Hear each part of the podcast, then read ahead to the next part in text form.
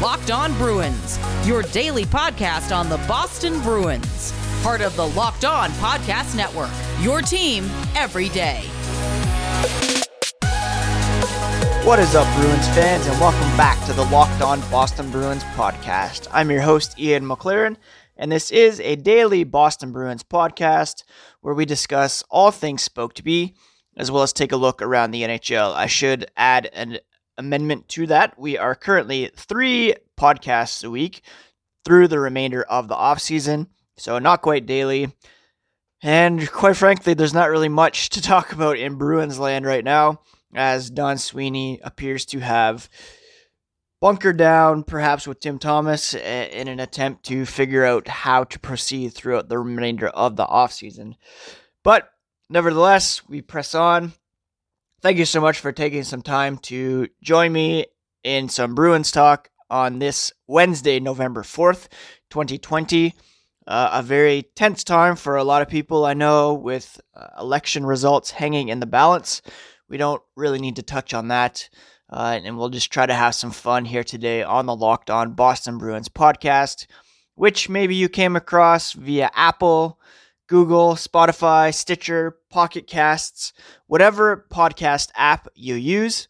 If you could kindly hit the subscribe button, each new episode will be automatically uploaded to your feed for you to download, listen, and hopefully enjoy.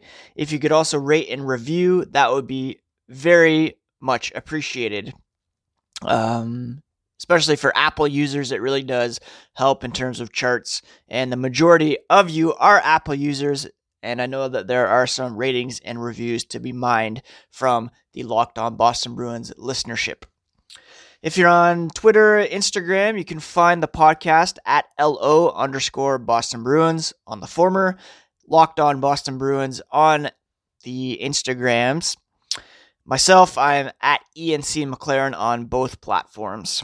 Today on the podcast, I thought we would open up the mailbag and answer some listener questions and then just take a look at some news and notes from around the NHL. As I mentioned, if you scan the um, Bruins news feed on Google, if you look at the news aggregation sites, um, in terms of rumors and reports, there's really not much smoke coming out of Boston in terms of Zdeno Chara resigning, Jake DeBrusk resigning, and um, yeah, there hasn't really been much to talk about since they announced the new contracts for Matt Grzelcyk, Jakub Zboril, and Zach Senyshyn. Uh, DeBrusk is that lone 2015 first round pick who's still looking for a contract. And, um, you know, hopefully at some point we get some news in terms of improvements to the blue line, improvements to the left side of the forward core, and, um, yeah, some movement in terms of Jake DeBrusk and Zdeno Chara specifically. Those are the two biggies that remain. Now, yeah, let's just get right into the the mailbag, shall we? I got um, a few, well, quite a few really good questions to answer. The first comes from, let's start with my friend Katie from Michigan at Katie with two eyes, MB, and she asks, "Do you think a shortened season, 48 or 65 games, depending on who you ask, is harder or easier for the players?" How do you think it will impact the quality of play in the league overall? Certainly seems to be where we are headed. I don't see how the NHL could possibly fit in an 82 game schedule in 2021 at this point and then not have it impact the following season. Like, how long do we want to go down the line where COVID is impacting seasons? I say do a shortened season 2021, get the playoffs done, and get back to some semblance of order in terms of the NHL schedule. Now, there's a ton of variables to consider. The main one being COVID 19, whether fans can get back in the stands, how it will impact league revenue moving forward. For me, I think a shortened season could impact the players positively in that, you know, more games equals more chance of injury. Now, it all depends, I guess, on how compact that schedule is. If you're playing 48 or 65 games, still playing three, four times a week, then maybe that has a negative effect. Uh, if you're playing 48 games, two, three games a week, that might be better for the players in the long term. But my guess is they'll try to get as many games in as possible. It will be a tight, compact schedule. And I think it could impact players negatively in terms of, yeah, risk of injury, being off the ice for so long. Some of these players, it will have been since March that they'll have taken to the ice for competitive hockey games, uh, specifically those seven teams that weren't included in the return to play plan. Um, you have to take those teams into consideration for sure. And yeah, I don't, I don't really know. It's it's such a unique time, very unique circumstances, and player health and safety needs to be taken into consideration, not just in terms of COVID, but also just the toll that a lot of games in a short period of time could have on their bodies. Next question comes from at Spencer DJ Blake, Spencer Blake, who asks which Bruins players, past or present, would play each character on Schitt's Creek and why. I immediately replied to this one and said it's incredibly tough because hockey and hockey culture and Schitt's Creek, in my estimation, could not be further from each other, could not be more different. I don't even know if players watch Schitt's Creek, if players like Schitt's Creek. I could see them not, uh, you know, being more prone to watch something like Trailer Park Boys or Letterkenny. Um, so that's a really tough question to ask, really tough question to answer. All I know is that for me, Schitt's Creek has proven to be a very good antidote to 2020. If I'm feeling down, if I'm missing hockey, if I need a boost, I know that I can turn on an episode of Schitt's Creek and it will automatically help me uh, feel more positive, help me feel better, and um, I'm very glad that every episode is now on Netflix. I wish Netflix had kind of a random episode button where, like, if you're listening to uh, Spotify or music on your computer, you can just press shuffle. Random episode will come up. I think that would be pretty cool. And uh, certainly with Schitt's Creek, you can't really miss. Now, speaking of feeling better, let's talk for a moment about Built Go.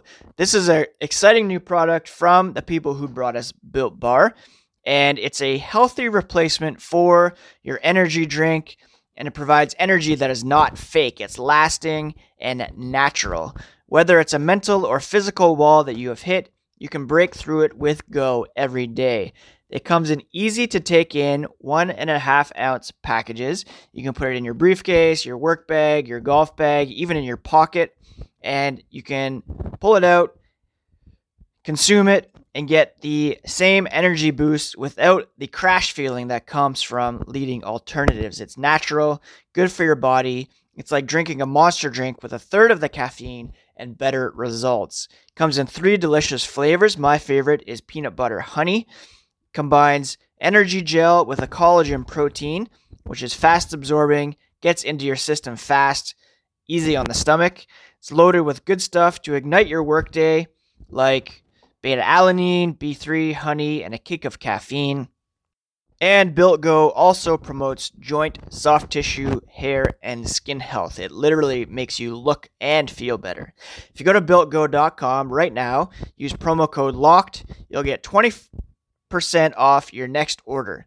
That's promo code LOCKED for 20% off at builtgo.com. Let's go. Moving on with the mailbag, here's another question from friend of the pod, Beth at Iver Wheat. Despite being a Canadiens fan, she's a great friend and always asks very good questions. And this week she asks, What is a song you have to sing along at the top volume whenever you hear it? Great question. Uh, the first song I remember this being true of is probably Alive by Pearl Jam. Anytime I hear that, I belt it out. Uh, Sweetness by Jimmy Eat World is probably one of those songs as well. if I'm looking at songs that are more recent, say from 2020, ah, that's a that's a really tough question. Uh, probably uh, a song by Need to Breathe that comes on at the moment uh, called Hang On. I really into that one at the moment. Uh, and Hmm. what else? I don't know. Those are probably the top three that I can think of at the moment. Great question. Once again, Beth. Dylan at Dylan W1324 asks favorite Providence Bruin of all time. And that is a great, great question. Now I look at the Providence Bruins all time player list. I was shocked to discover that the all time leading scorer in Providence Bruins history, drumroll please, Andy Hilbert. 101 goals, 109 assists, leads the team. Oh, nope. Not first in assists. Alexander Khokhlachev leads the team all time in assists with 110. 210 points for Andy Hilbert, who you may recall was a second round pick by the Boston Bruins in 2000. Played uh, 370 games. No, sorry, 307 games at the NHL level, 42 goals, 62 assists. Is he my favorite Providence Bruin? No, I wouldn't think so. Let's look down the list and see if anybody else jumps out as my favorite of the uh, Providence Bruins.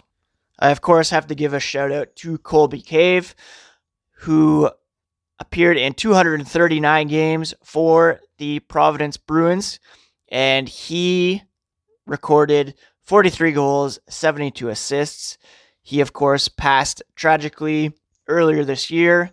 And if you missed my interview with Emily Cave, you can go back and listen to that episode. It's probably one of my favorite episodes of all time here on the Locked On Boston Bruins podcast.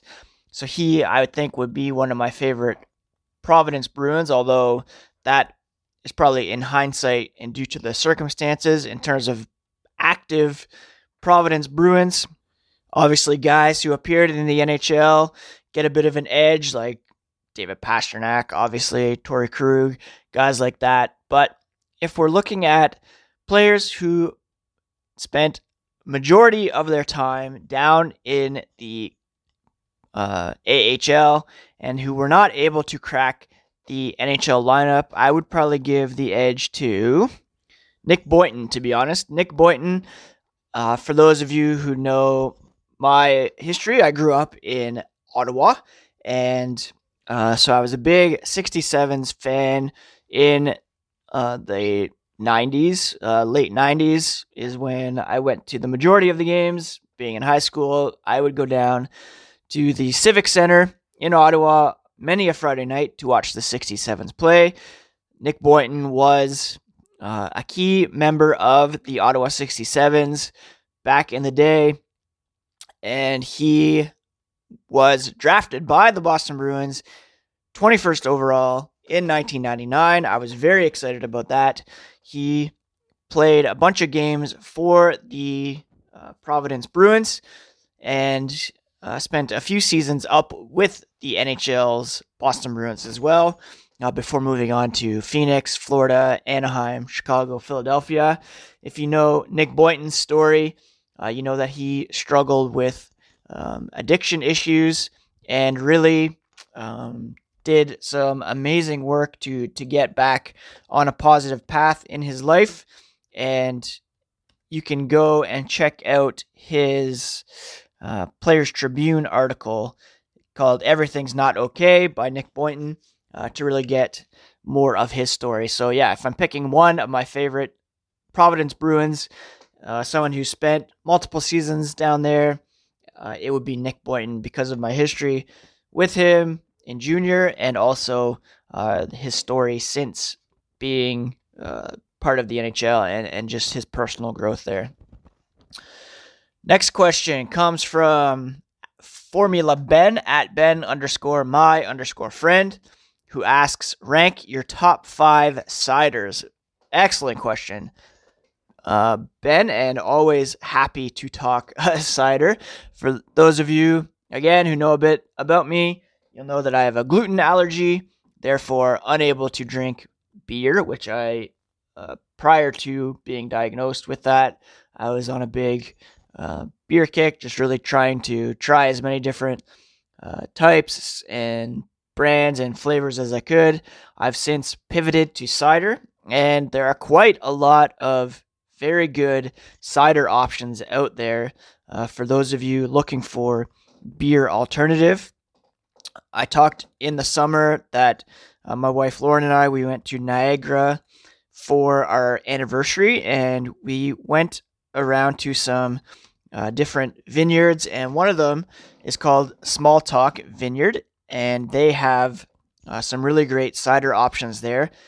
It's uh, Small Talk Vineyards, also called Shiny Apple Cider, and uh, one there that I really loved was called. Uh, let me just find it here. Shit, I forget the exact name of it, but it's a, a whiskey infused cider that was so good. Uh, I don't know if maybe it'll be better to rank my top five cider providers instead of the individual ciders. Small Talk Vineyards, Shiny Apple Cider in Niagara. That is definitely one of my favorites. We actually went there twice on our three day trip down to Niagara and sat uh, just under some great trees, a real nice breeze there. And if you're ever up in Niagara, I highly recommend going there. Uh, another one close to where I live is called West Avenue Cider, and they have some amazing uh, flavors that they uh, provide right on site. Um, let me look them up and let you know some of my favorites there as well. They've got one called Cherryosity, which is available pretty uh, widely that I really love. It's uh yeah, a cherry cider. They have one called Genevieve, which is uh, so good. White peach, ginger, lavender cider. Another one that I love is called uh, where's that hoppy one? Oh, there's one called Green Spring Road, nectarine, honey, lime. Oh yeah, spontaneity is very good. One of theirs. So West Avenue cider check them out if you're able to. And then probably my other one, uh, Brickworks, which is located right downtown Toronto, Queen Street, and uh, that's probably one of my favorites. That's a bit more widely available, especially if you live in Ontario. So, uh, Shiny Apple Cider, West Avenue Cider, and uh, Brickworks, probably my top top three at the moment. Um, I don't know. It's hard to pick uh, five ones, but you know any of those West Avenue ones I love, and um, anything from Brickworks is great, and that whiskey one from Small Talk is especially amazing.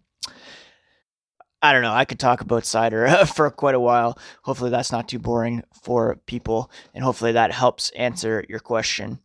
A couple more here at Dave EE B R M A L underscore Y. Is there a more forgettable Bruins defenseman of the post Cup era than Joe Corvo?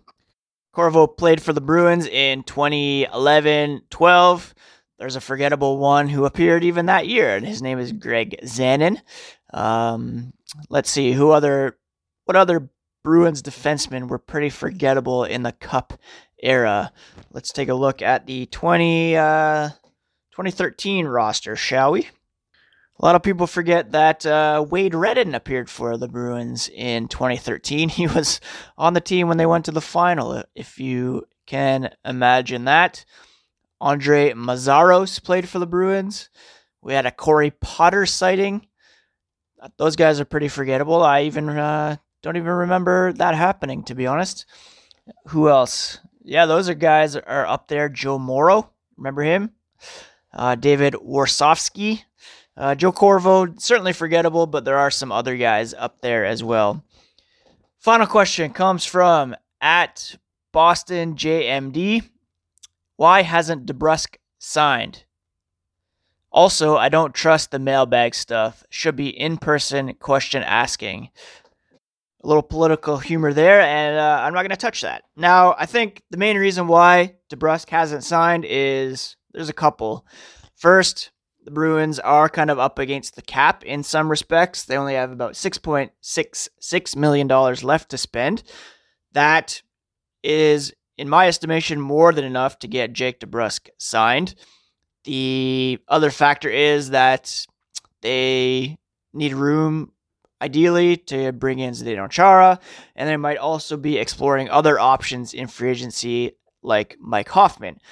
The main reason I think why DeBrusk hasn't signed is because his agent is looking to get him a deal that is on par with more successful players from his draft class, like a Kyle Connor, for example. His agent, I talked about this on the podcast uh, a couple months ago now, is pushing for a deal, you know, five, six million dollar range, which in my estimation, he has not yet earned. And the Bruins are probably looking to sign him on a two or three year deal in the three to four million dollar range. That's probably the biggest reason why he hasn't signed. Uh, you know, we don't even know when training camp's going to start. And so there's potentially not really a sense of urgency at the moment. Typically, there is a date during the season by which, if a player hasn't signed yet, they'll have to sit out the season. That's for restricted free agents uh, specifically. Uh, we don't know when that date will be. So it's possible that this could carry on into the regular season, which would be problematic, seeing as Brad Marchand is on the shelf.